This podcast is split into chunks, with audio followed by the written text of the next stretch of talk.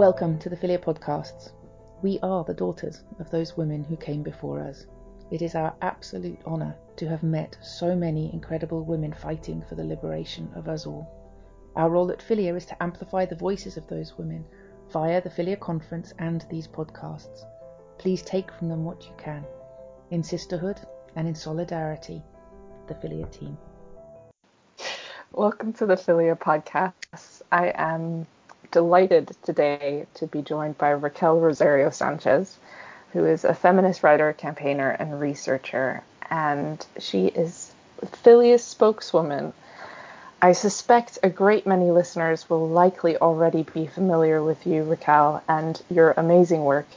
But would you mind just introducing yourself? Uh, yes, of course. Uh, thank you very much uh, for having me, and obviously, thank you very much to FiLiA for welcoming welcoming me into the team. My name is Raquel Rosario Sanchez, and I am a writer, I am a campaigner, and I am a researcher from the Dominican Republic. My work centers on ending uh, male violence against girls and women, and and yeah, in every single facet of what I do, I try to address the struggle to end male violence against women. Yeah. Amazing. Well, thank you so much for, for the work you do. Um, I thought we would start with just some very general uh, questions, if that's okay. And the first one is uh, How did you become a feminist? How did I become a feminist? I think that from a very early age, I decided that there was a lot of um, oppression, discrimination, and injustice that happened to girls and women. And I wanted to be a part of the change to eradicate that. I just, I was a very aware child. Um, my eyes were very open to things that were happening in the world. So I realized from a very early age that there are fights to be fought, and those could be uh, women's rights and racial issues. They could be, you know, income inequality, all that type of stuff. But I decided, you know, my energy should depend on women's rights, and uh, it, it, was not a a, a linear uh, projection. I thought that I wanted to be a lawyer because I wanted to study international law, and on an international level, I wanted to be sort of this amazing women's rights lawyer who would just like tackle all these things internationally. Then I was like, yeah, but law school is so boring.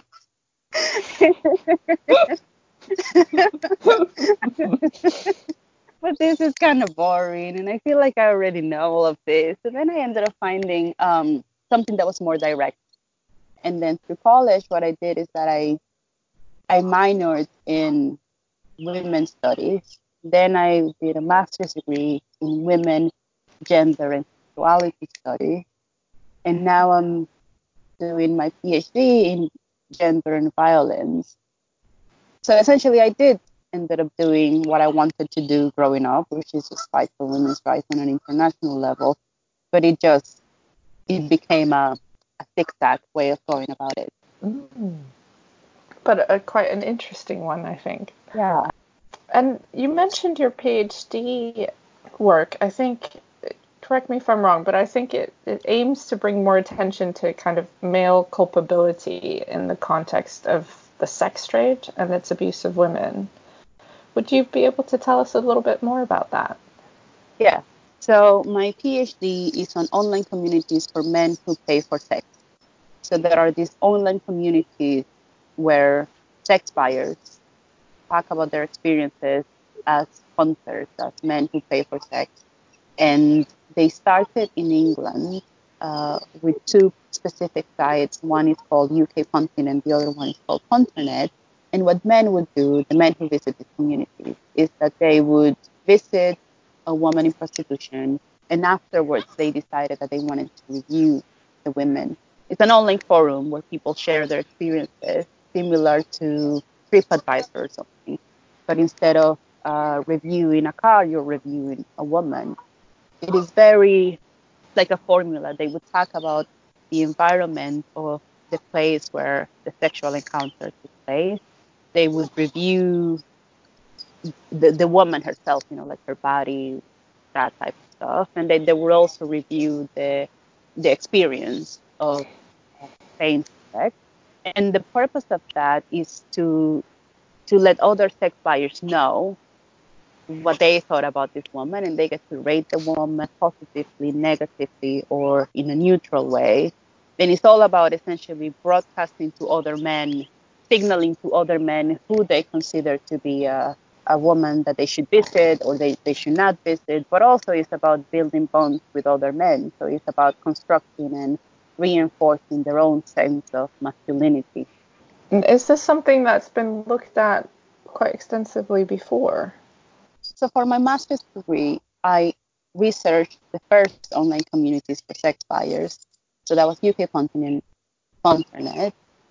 Um, and I think at that point I was the first one to do that for academically. I could be wrong. But what I'm doing for my PhD is that I'm looking at those at online communities for men who pay for sex, but now I'm looking at it in different contexts based on this could change, but based on legal framework. I mean, these online communities are not only they originated in the UK, but now you have them in Spain, now you have them in Argentina, now you have them in Israel, now you have them in other countries, and and I think that we can. It's extremely important that we research this content because for such a long time, and this is deliberate, but for such a long time, the focus has been kept on the women who are in prostitution, the prostituted women, and there has been not a lot of focus on the men who are paying for sex. And the opportunity that opens up with these online communities for sex buyers is that we get to hear from them about their motivations, what is driving them, what would deter them, how does this work in the family, in their work context, you know, like how do they conceive themselves as um, as men, you know, through this interaction with the sex industry. And obviously, for deliberate reasons, they wish that no one ever talks about it.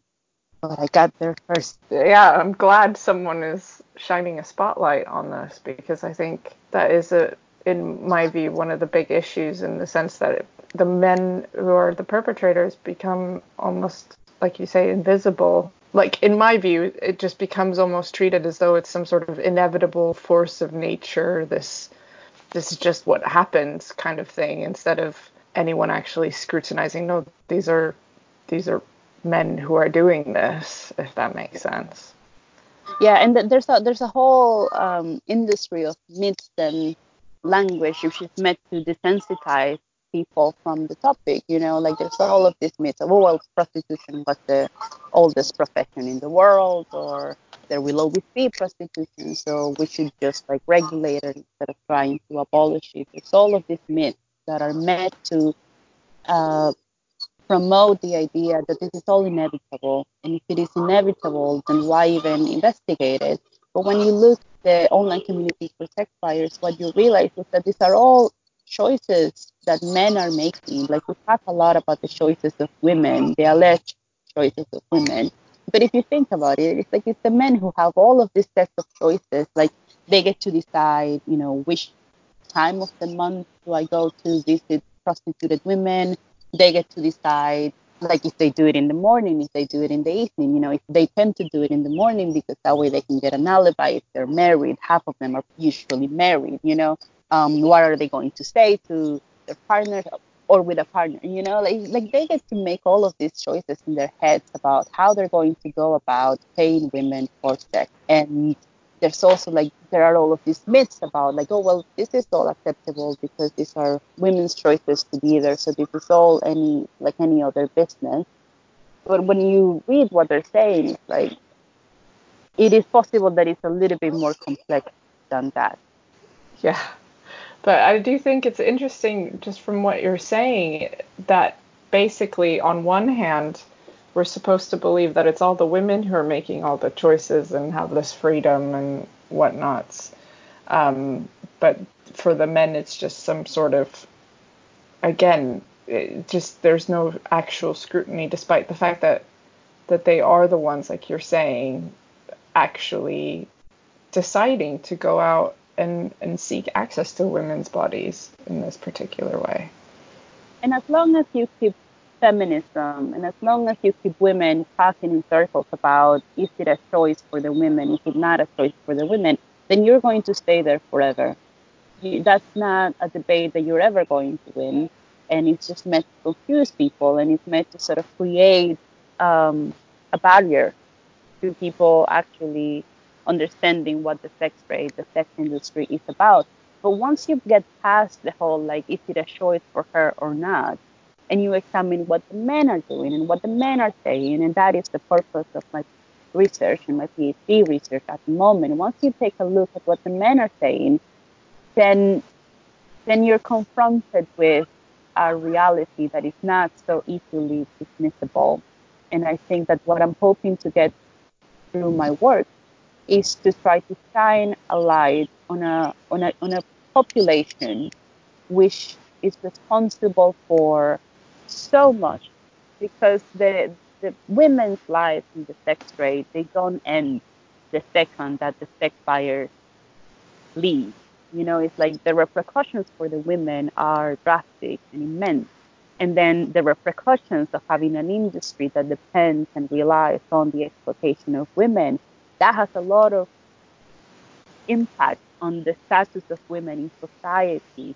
So I am hoping that through this research, we get to examine the actors with the most agency and with the most power in this transaction. And then people get to decide what they believe politically about prostitution. But we cannot have um, an informed debate if the most crucial element of it remains obscured. Mm. But I think, like, like you kind of saying that it's it's done deliberately so that we're looking at the exploited rather than the exploiters. Yeah. And then you can carry on with the abuse. Yeah.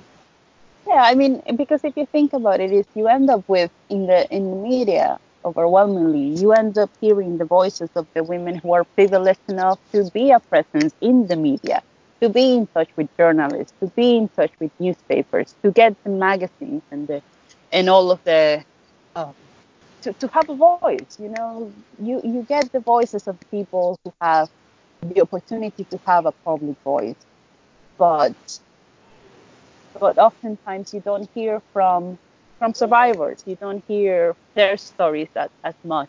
And, and least of all, like you often never hear from sex buyers because according to the sex industry, they don't exist. You know, this is the, the myth of the sex industry is that this is an industry that sort of exists propelled only by one side of, of the seller and buyer transaction. You know, like it has been very astute to make women the faces of prostitution because I think if, if you make sex buyers the face of prostitution, then I think that the responses that people will have and the reactions that people will have, and obviously the political repercussions of, of that public opinion would be drastically altered. I agree, and I think that's pr- probably why it's been um, why it's it's something that they probably don't want to have a light like shown on, if that makes any sense but I am excited to do it. I mean, thank you. No, but like I was just thinking that it's hilarious because it's like if you think about like through all of these issues that I have encountered here in the UK, it's like you think the trans activists are bad. It's like they haven't even found out that I'm doing work on like the sex industry. I'm, I'm guessing I'm gonna get some pushback from that. So it's all going to be kind of relative. But no, I'm, I'm very determined that this research has to be done. I will do it and and I will continue that work. You know, it doesn't end with the PhD. The PhD is uh, is a part of the project. It's a stepping stone. But this, I'm, I'm, I'm continuing this work beyond that.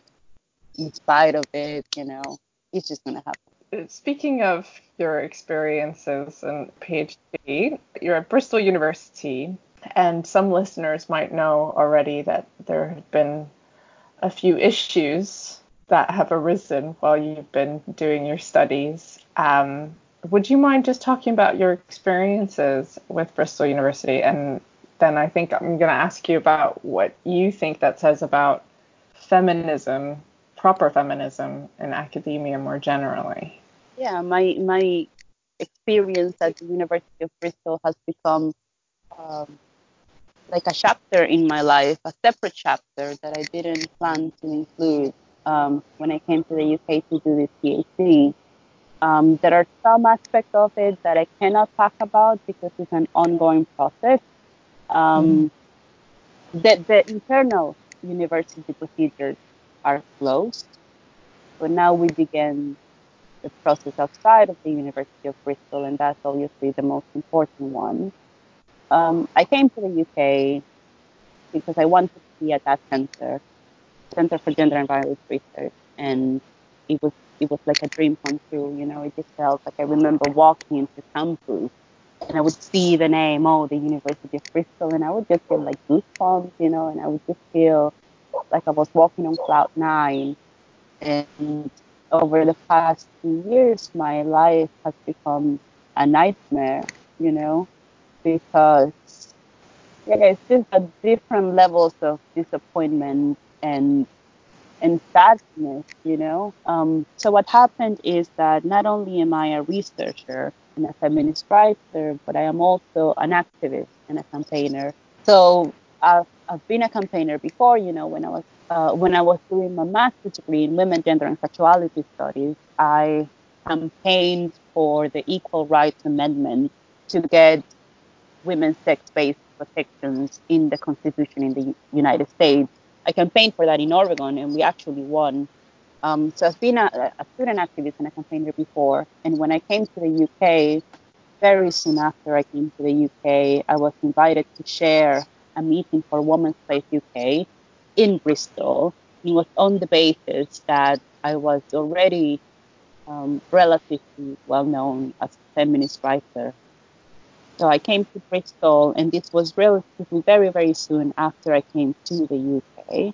So students at the University of Bristol started a campaign of vilification, um, which was centered, interestingly, centered around me, even though there were other speakers on that panel, and I was not even a speaker, but they centered it around me. And and I mean, from, from my point of view, I had just gotten to the country, you know, I was an immigrant. I had just gotten this opportunity, you know, on a scholarship to go study at this elite university. You know, like I was just so frightened that this could have lasting repercussions for me. And I thought that it was unacceptable to have what appeared to be hundreds and hundreds of people just engaging in this pile-on to target me because I had the temerity to share a meeting to talk about women's rights. Um, so that escalated, and the students were not able to find us because the the political climate in the United Kingdom at that moment is that women were not even allowed to have public meetings to discuss women's rights. So we were able to carry on the meeting but then after that, students at the University of Bristol, especially the so-called Feminist Society, put forth a motion trying to, which attempted to ban TERFs, essentially ban women from speaking on campus at all.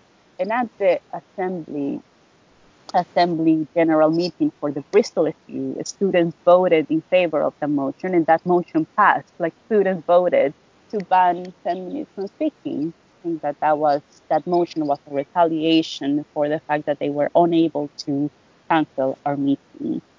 Um, so after that, look at the policies at the University of Bristol, and the policies are absolutely clear. This is all unacceptable. You are not permitted to bully people. You are not permitted to harass people. You are not permitted to sort of launch this painful vilification against people who are essentially your colleagues you know. So I filed a student complaint against the students at the University of Bristol who did that. And the university opened, eventually, reluctantly, opened office to address it. And that process took over 18 months. And one of the key problems with that process is that at no point did they told the students to stop bullying me or to stop harassing me. So when I went around the UK, continuing to do my work as a writer, as a campaigner, going to events in different parts of town, uh, organizing events not only inside of the University of Bristol, but also outside of the University of Bristol. Everywhere I went, they just kept targeting me.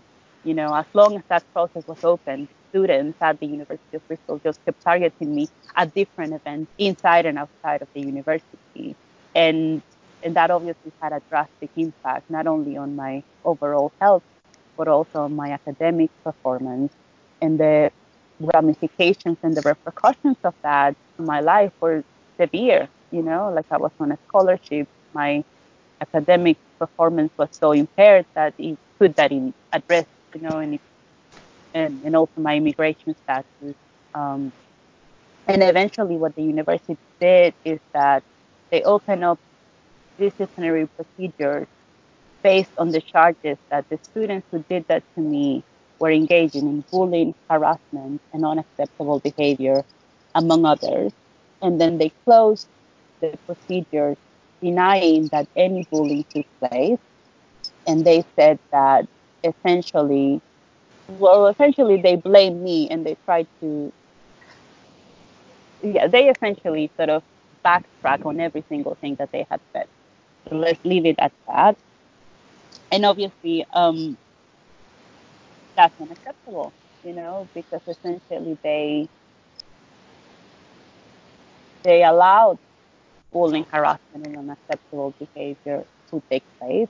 Number one.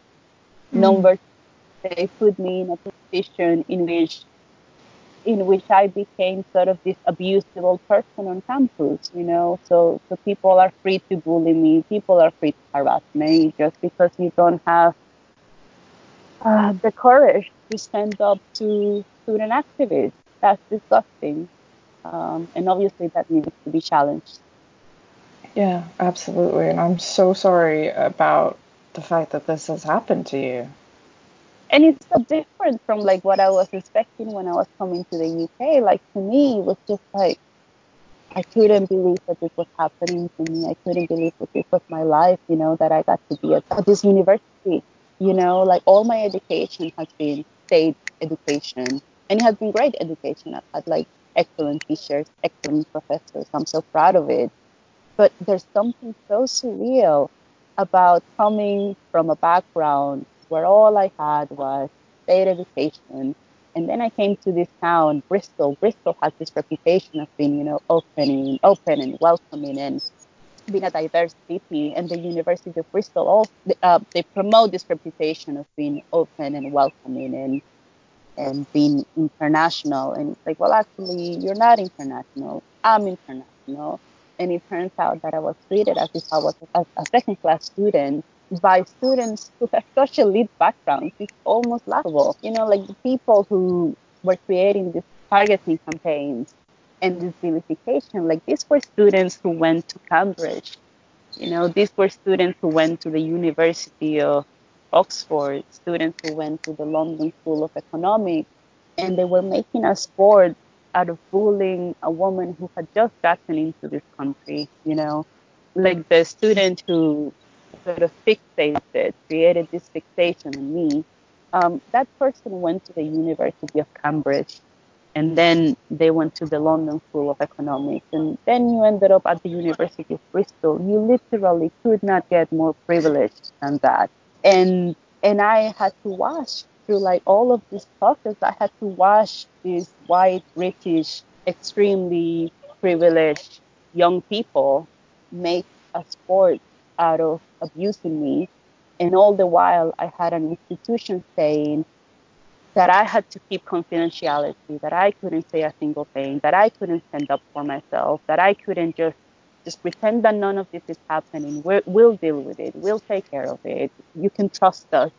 And it's like, no, I I couldn't trust you because eventually it turned out that you were not to be trusted. Um, but it was it was sickening to watch and and and again this is in the united kingdom you know like out of all of the countries in the world one of the most wealthiest countries around the globe and these are students who sort of go from one of these elite institutions to another very elite institution. You sort of handle yourself in that environment.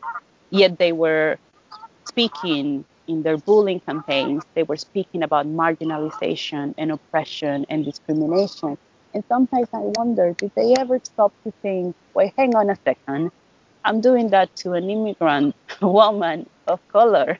Um, and it's like they never, they never paused to think about that. And it, it made oppression something, they use these words, you know, marginalization, vulnerability in a very as if it was a fashion, you know, that I can put on and put on. And it's like at the end of the day, it's like, come on, you're extremely privileged. You couldn't be more privileged than that. Um, I mean, there's there's disgusting bullies in every institution and in offices around the world. But the the biggest chunk of responsibility falls on the University of Bristol because they saw everything that was happening and they were aware of the impact and the damage that this was causing to my health and to my studies, and they allowed it to foment. And they created a climate in which instead of allowing me to even speak, you know, and say, you know what, I don't agree with any of this. I think that this is ridiculous. I think that this is degrading. Instead of allowing me that opportunity, they just created the conditions so that I would be silenced while I was abused, and that is unacceptable, and it has to and it will be challenged. Uh, yeah, I don't even know what to say to that, apart from, you know, whatever we can do to support you, please let us know, because this is just obviously a horrible situation. And I'm sitting listening to you, and I'm just wondering what is it about you do you think that is so threatening to to these people who have decided to to do this? Like do you know what i mean? I don't i think and i think i know this because of the work that i do you know it's like it's, when i came to the uk i wanted to do a phd on this subject. I didn't want it to have practical experience on gender and violence but what we know from the work that we do is that uh, people bully others when they feel threatened and jealous and resentful. I mean, if you think about it, if you're satisfied with who you are and if you are satisfied with the work that you do, then you would be in no, you would have no reason to target other people, especially over a long period of time um, and continuously, because that's not going to enrich your skills. You don't become a better writer, you don't become a better campaigner by bullying others. You don't acquire. I think that this is something that they just never realize. It's like you don't acquire the skills and the talent of the people that you bully when you abuse them. You know, at the end of the day, you're still the same person with all of the deficiencies that led to you targeting others. Um, I think that overall, like broadly, more than just my experience at the University of Bristol, I think that one of the problems that have that has been created within social justice movements and particularly within academia, is that there's a tendency in the left to sort of make tokens out of sections of the population in which, for example, if you're a liberal, you assume that you have a stronghold on immigrants because you think that because I'm a liberal person, I have the best interests of immigrants at heart and I know what's best for them. I mean, that's obviously coming from the position of someone who is, you know, privileged enough to be able to make those calls. Um, but I think mm-hmm. that, or for example, you know, that if you are a, a left-wing person, then somehow you're able to um, be a spokesperson or sort of create tokens out of like other communities of color, like people from diverse racial backgrounds or stuff like that. So I think that that has been happening for a while. And something that I think has happened in my case is that people have a hard time understanding that the person that they think they own happens to have ideas that they disagree with, you know? That the person who, on all of these other identities or markers, should be one of the people that you have under your wing, that they they can comprehend the fact that, well, actually, I think your ideas are nonsense, or I think that everything that you're doing is problematic. You know, it, it comes from mm. this place of ownership. And that's something that I felt was very pronounced in my experience at the University of Bristol when all of these students were doing this. That if you read the, the subtext of all of these uh, campaigns, it was like they just were outraged at the fact that this woman who just came from the Dominican Republic was not behaving like a proper immigrant and was not deferential to to ideas that I think are counterproductive and detrimental to social justice. So I think that it's coming from a place of ownership and and again, the biggest responsibility to try to say, actually, this is unacceptable, we will not allow it. The responsibility was with the institution, and they failed. Um, mm. So now it's in my hands, and I will be more than happy to say, well, actually, this was unacceptable all along. Mm. As a question, is there um, anything that women who are listening or um, you know anyone who's interested that they could do to support you in this particular situation? I will let you know in due course. Okay, thank you. Um, and as a um, as a kind of segue, because I'm I'm listening, of course, and I agree that it is from an institutional perspective. Um, it is of course their responsibility to uh, address this and kind of correct it not only for you but also kind of in the future if that makes sense. Yep. um, so that the, the policies are in place um, to protect students um, the and... policies are in place. The policies are there. The policies are very clear. It just so happens that it appears that because this was the quote unquote trans issue they just forgot what policies were um, it's like that's the, that's the interesting thing that it's like I'm not asking them, oh, you need to write new policies. Oh, you need to have policies against bullying. It's like they have it, you know. That's the, the but enforce them. Exactly. You know, it's like you have policies against bullying, you have policies against harassment, and like some of the like a lot of people, especially from the Dominican Republic, like they had a hard time understanding that this was my experience at the University of Bristol because they would say to me, But Raquel, England was the country that created the concept of bullying. And when you go to the train stations, there are um, messages saying we will not allow any sort of abuse. You know, how could this happen? And it's like, exactly. I'm not asking anyone to create new policies. The policies are set. What what I think well, what ended up happening is going to be decided by other people. But I think that there is a difference between writing down policy when you feel there's a difference between writing the policies and enforcing them mm. when things are difficult.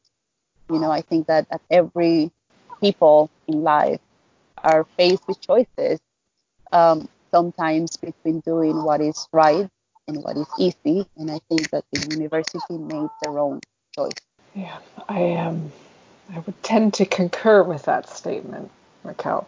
Is what I would absolutely say. Um, I think one of the things that I wanted to ask you about actually is is particularly about your experiences kind of growing up in the Dominican Republic and how your perspective has been informed by that, particularly to do with feminism, but also I think in this context of what you're saying, in the sense of like, well, you're coming to the UK, but it seems like there's certain people who assume that you must think a certain way in a sense, almost getting it kind of this sounds terrible, but completely backwards in the sense that actually what what should be happening is that you know your particular perspectives and your analyses and how you see the world has been you know influenced by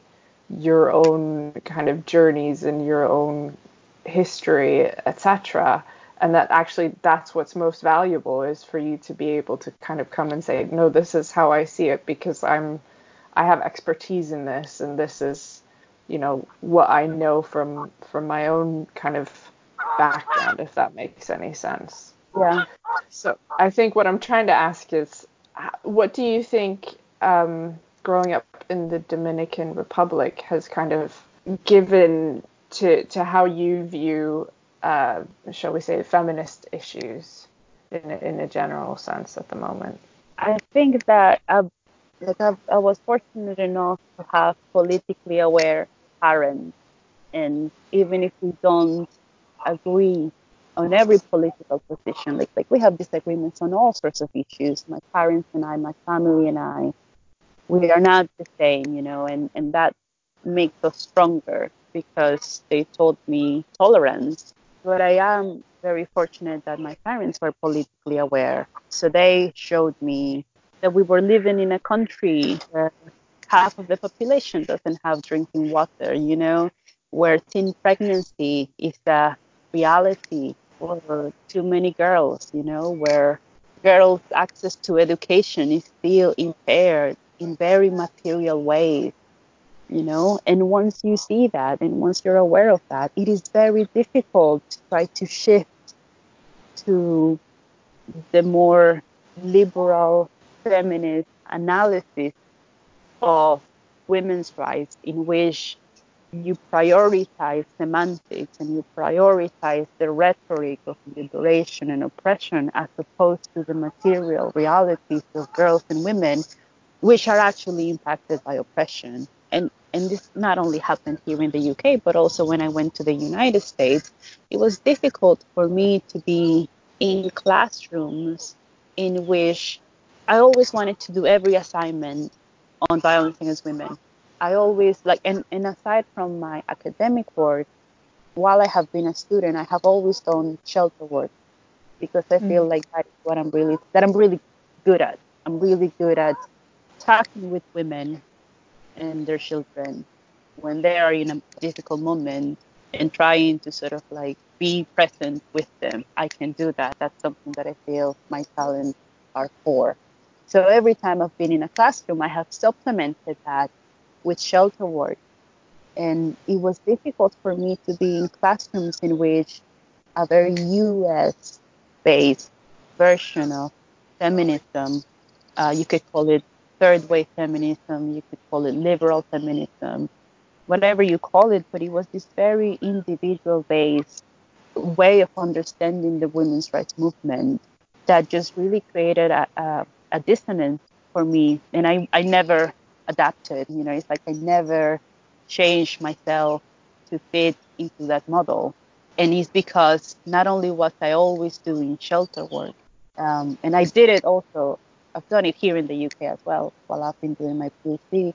It's not only because of the shelter work that I'm doing, but it's also because, you know, I see the realities of women in my country, you know, um, mm-hmm. pronouns and identities and all of that kind of stuff. That's not going to change the material conditions of poverty. It never was meant to change it. It was only meant to obscure it. And maybe on a tangent, I think that my experience in the Dominican Republic shaped me in the context of my family.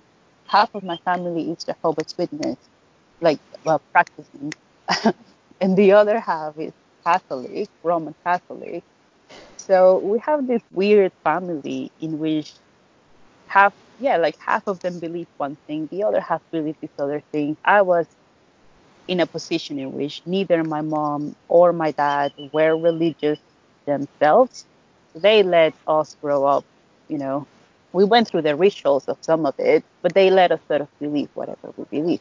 But the thing with that upbringing is that I was able to be in an environment in which people believe different things. They had very strong ideas about very particular things. But I learned to sort of grow up with a, a, not only a tolerance but also an acceptance of it. Yes, it's perfectly fine for other people to believe whatever it is that they want to believe. You know, it doesn't have to be a personal affront. It doesn't have to be. You don't have to bully them. You don't have to abuse people for not believing what you believe. You don't have to um, harass them. You don't have. It doesn't have to be a crisis for you.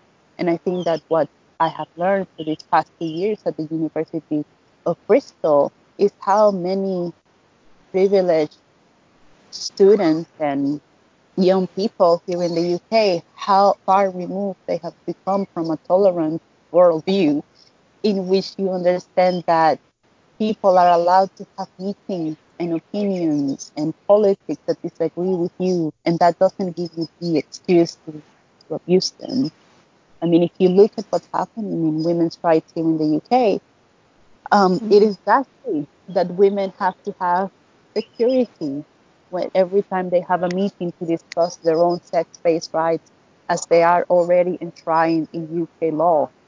But that is the climate that has been allowed to fester when you take tolerance for granted, when you take open-mindedness for granted, you know, and and it is bizarre, you know, it's just been surreal to watch in, in what is supposed to be such a robust democracy, it has been surreal to watch the levels of repression and and intolerance and and disregard for democracy that has been allowed to comment here.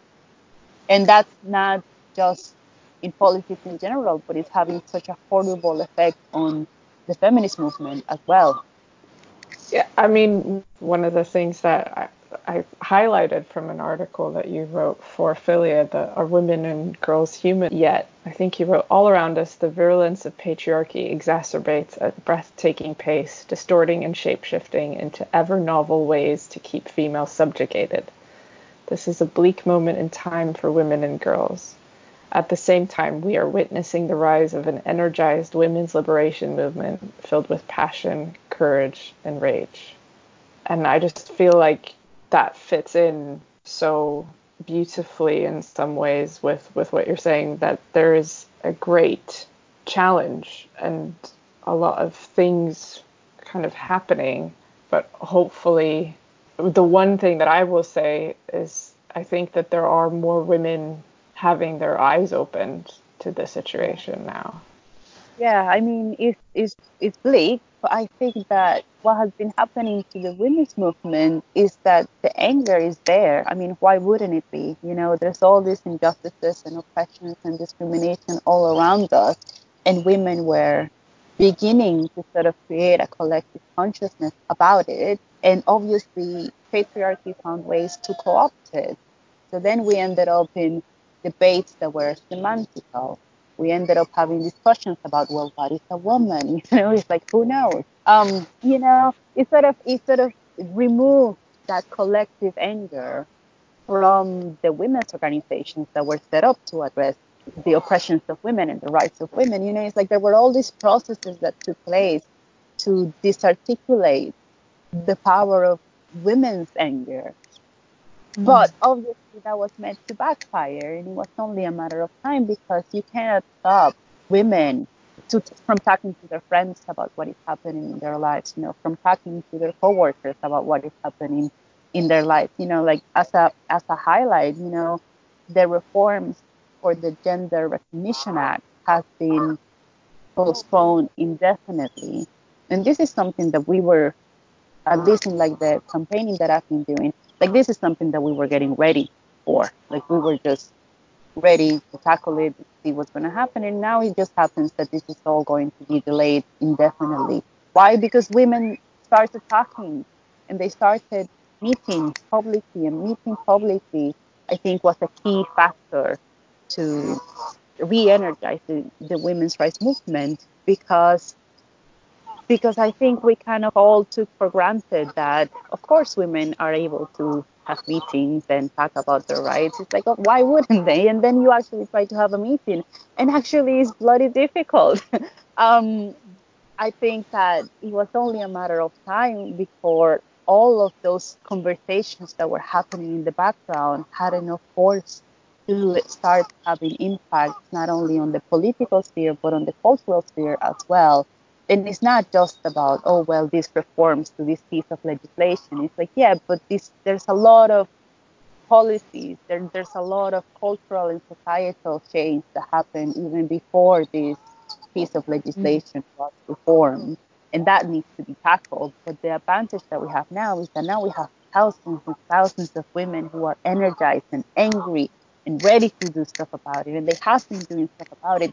And what you discover is that, oh, so I just wrote to my MP.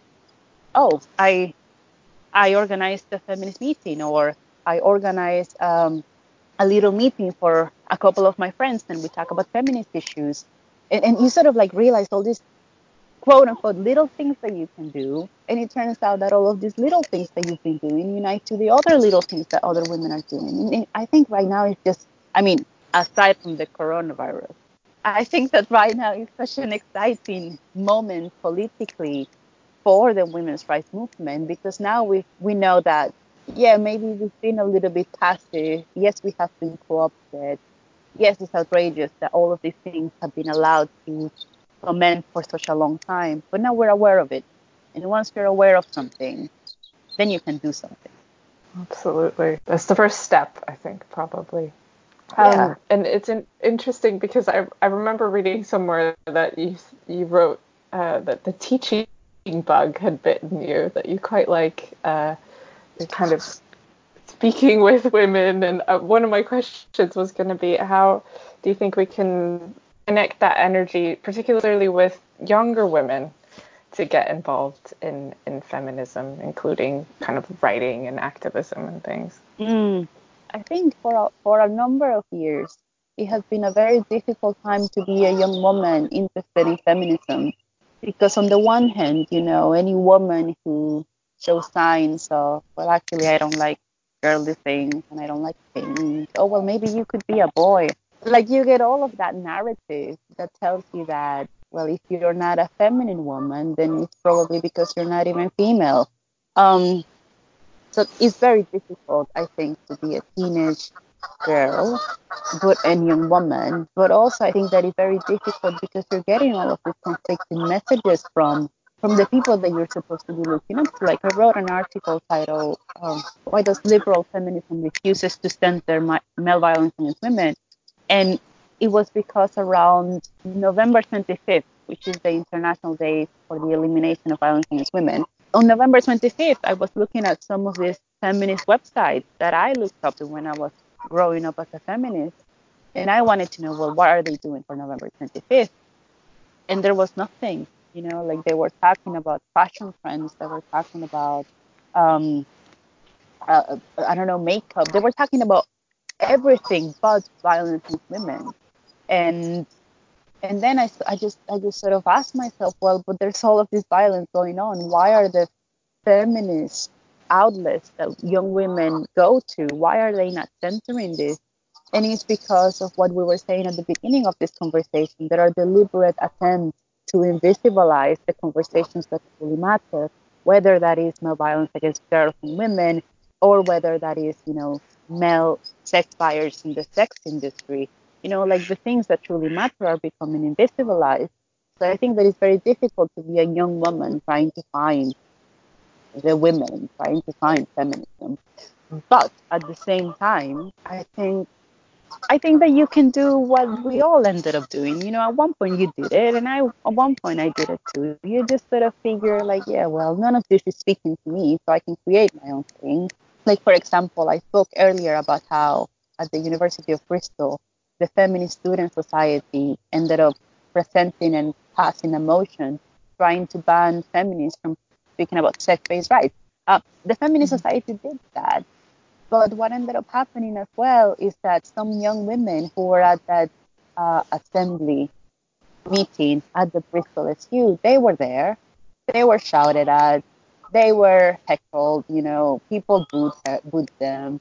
Some of them were very distressed, but those young women then went home and in their living room, they created a space in which they would talk about their experiences as women. And that became what is now Women Talk Back. And now, then we officialized that group of women, and now we're a feminist student society, you know? So, out of something really grim and horrible, we managed to create, it was founded by a sister named May, but like we all managed to create something that was alternative to the version of watered down feminism that was being presented to us. And that has become some sort of force. You know, we host public events and we have all of this consciousness raising and we do all these things and we have a website and we're going to like create this platform where women are welcome to write and that kind of stuff because women create. And mm. that's the bottom line.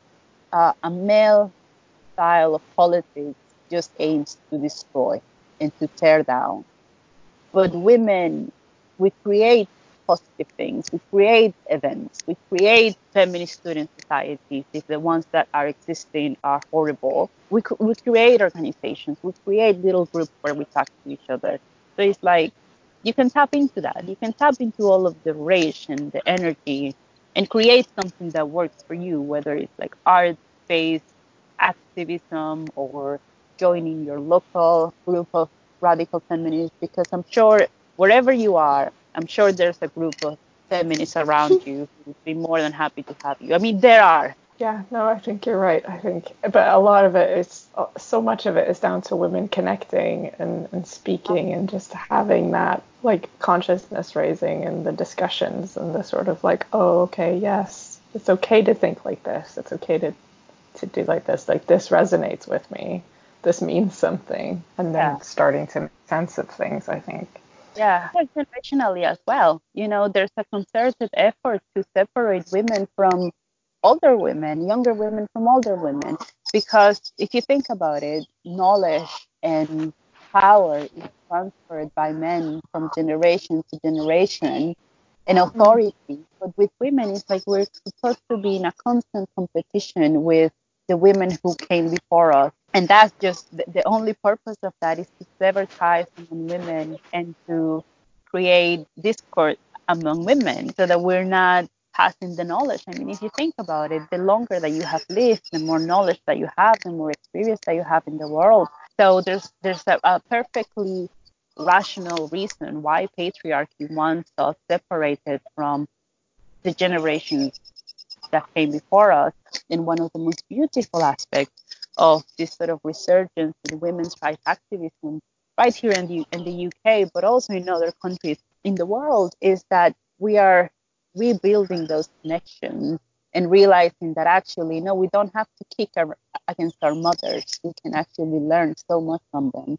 And our activism obviously depends because if you think about it, like a lot of the problems that we're dealing with right now, they're not so different from the problems that the women in the second wave went through. You know, it's all about separating women from their experiences. It's all about invisibilizing women's experiences. So, who is in a better position to help us get out of that than the women who have been through that way, you know, who have been through that backlash? It's all a backlash.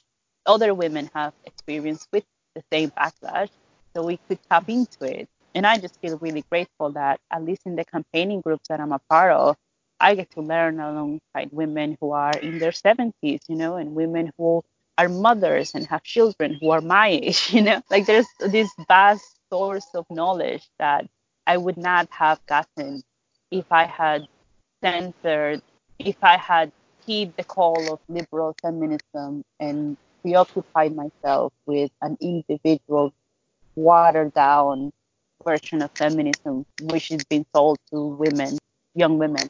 Absolutely. And one of the things that I always think is like, look, these women, particularly older feminists, they can see it. They see the pattern, right? They can smell the patriarchy from 20 paces. Like, you know, I think I'm like, no, we, we really should, we should probably listen because they, they, they probably yeah. know exactly what they're talking about because they've seen it before a million times. Yeah, and and the really scary thing, like for example, at the Women's Place Bristol meeting that I shared like I had a woman come up to me at the end of it, and she said something that like she had been marching, she had been active in the women's rights movement for the past 40 years or something, and it was like an older woman, and I was just like, oh, so you're still here? Like that was a joyful thing. But then she said it had never been this bad, and then I was like, oh well, that's not good. but like, yay, but oh no. yeah, but it, she was referring to the fact. I think this was early 2018. She was referring to the fact that it was like this backlash is coming from so many angles.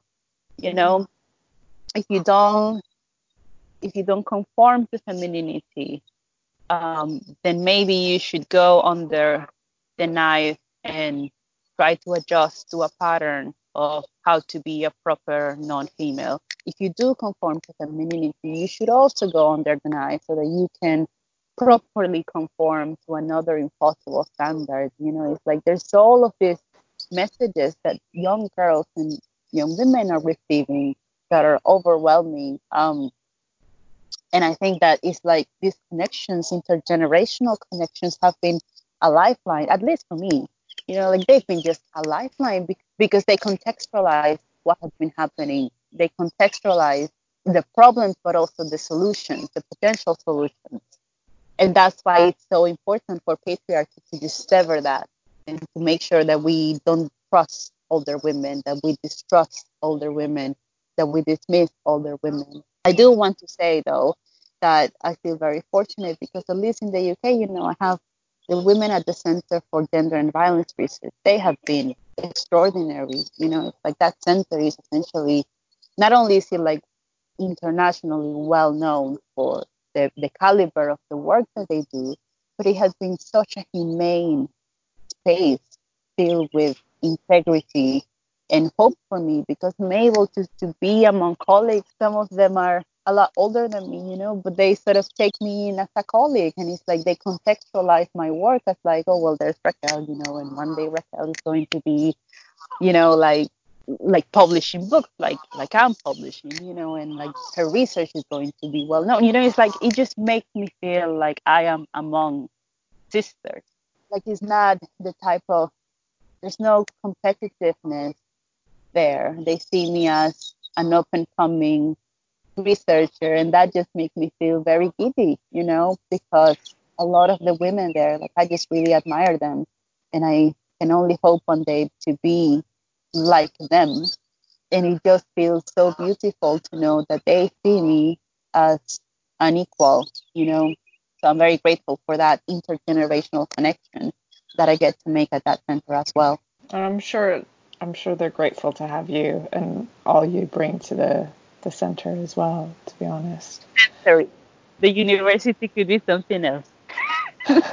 well, I mean, when when you publish your books, I'm going to be very excited to read them. It's going to be awesome. Um, I'm aware that I've kept you for quite a while, Raquel. I wanted to ask, kind of like going forward as FiLiA's spokeswoman, how do you see um, FiLiA's playing a role in in part of this ongoing and probably will be ongoing for a very long time uh, project to end male violence. I think that one of the what stands out from FiLiA is that FiLiA is very much alive as a feminist organization. You know, it's like we're doing podcasts and articles and we're getting the input. Like the one message that I've always heard from the team at FiLiA is we want the input of women from all backgrounds, from from all sorts of perspectives. We want to hear where they're at. We want to hear what's happening in their lives. And I think that's something that makes FiLiA incredibly powerful is that we have not not only have we not forgotten why we're doing what we're doing, but also it's like we're always making an effort to center the voices of women and not just one type of woman, but all the diversity and all of the like breadth of experience that women have around the world. We try to make sure that FiLiA is an open space for them to feel not only welcome but a part of who we are and what we do. I think that FiLiA can learn from from from many things, you know. But one of the problems that we uh, were able to see during the past couple of years is that when you're not vigilant, then or feminist organizations can become either watered down to the point that they are uh, not efficient at what they set out to do, or they can become co opted by the very forces that you sought to fight. And I think that at FiLiA, we have the analysis to be vigilant in preventing that from happening, but also we just have this live organization that is so keen to center the lives and experiences of women over anything else. You know, it's not about profit. It's not about us saying, "Oh, we're such a big organization." It's it's not about um, it's not about anything other than we want to create a space for women in the same way that when we needed a space for women, we found it in FiLiA. So I think that that's what FiLiA can offer, not only young women, but women all over the UK. It's a space in which like your voice matter, your experiences matter. We want to create um, not only a conference, but an organization that speaks to the lives of women, that is not disconnected, that is never disconnected from the lives of women, because that is a horrible mistake that should never happen. Um, and that is current to the actual lives and experiences to women, that is not theoretical, that is not removed, that is not just policies on a piece of paper that has integrity. And I feel so grateful to be a part of an organization that is is women doing the best that we can and we could all be watching movies, you know, like we could all be reading books if we wanted to. So we decided actually I want to be with other women who feel the same fire that I feel. I want to be with other women who feel the same urgency and anger and passion and I want to do something positive with that. And I think that FiLiA is something that is alive, positive, and I'm and I'm just really grateful to be a part of it. Well, we're incredibly grateful that you are part of our team, and thank you so much for everything, for your work and eloquence and just amazing power and energy, and for taking the time to have this conversation with me um, for the podcast.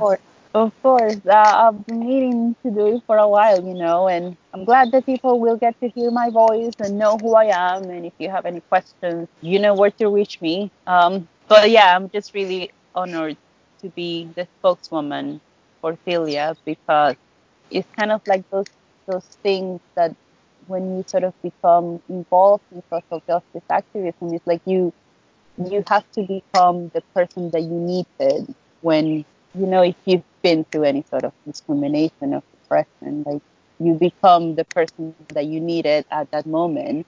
And every single one of us at FiLiA is like we created the organization that we needed um, at a moment when we needed it. And and that's the fire that is going through the feminist movement right now.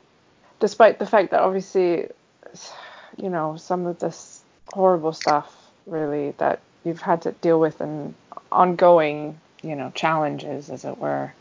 I, I've had such a lovely time just talking to you um, and listening to you and, and hearing your passion and especially in this time when things have been so um, tumultuous and strange and odd with all the things going on globally and everything. It's it's nice to sort of I don't know think about things that grow.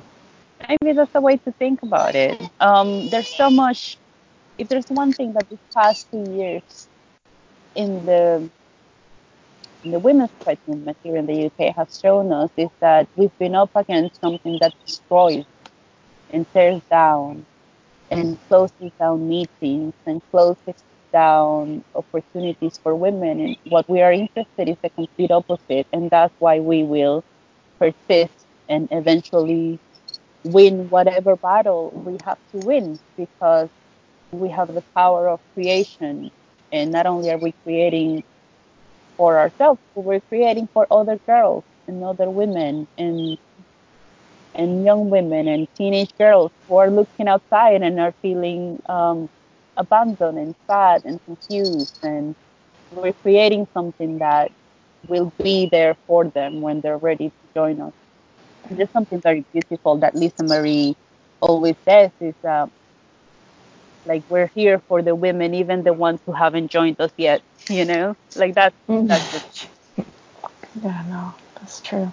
Um, Raquel, is there anything that you think that I've missed, or anything that you want to kind of signpost women to, any listeners to?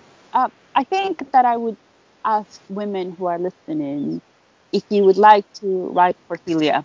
Um, if you would like, I mean, especially at times like this, in which we are all experiencing a very difficult moment due to uh, the virus. Uh, you know, we would like to hear from your experiences, and we would like to hear what you have to say, and and maybe for the women who are stuck indoors, who have a computer, have maybe some time to write. If you think that, oh well, you know, they couldn't publish me for X, Y reason, it's like forget about all of that. We do want to publish you. okay, so all the doubts, uh, like put them aside um, and write for us. We would love to hear what you have to say. And that is not just something that I'm saying because I'm nice. It's like I'm saying because it's true. We want to hear the experiences of women, not only now, but always. And and it just so happens that for women who are stuck indoors, even if you've never written before, I mean, to be 100% honest, I am a writer and when I read my own articles, I'm like, wow, that woman is amazing. but it's like like after the moment that it's published, I'm just like, I have no idea how that happened. Who is this woman who put those words in that order? You know, it's like, wow, she sounds brilliant. Who is she? I want to meet her. Um, but yeah, it's like even if you've never written anything, that doesn't matter. We want to hear from you. We could help you publish it. So please get in touch with us and let's have some of your voices published because that is what FiLiA is about. It's a life organization that can only exist with the voices and the experiences and the input from uh, women and girls, if you're a girl too. Thank you so much, Raquel. Um, thank you so much for your time and for your words and just everything that you do and for being our spokeswoman. Um, of course. We look forward to hearing from you so, so much more.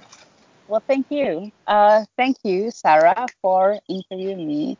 And thank you always to FiLiA for being so welcoming and for just giving me the opportunity to be in a role in which not only am I doing something that I feel is important, but is I'm putting my my skills to to a cause that I deeply believe in, and that's something that I've always want to be grateful for. And thank you to the women and maybe a man or two um, who are listening. Thank you to the people who are listening for uh, joining us for this, this podcast. Um, yeah, thank you.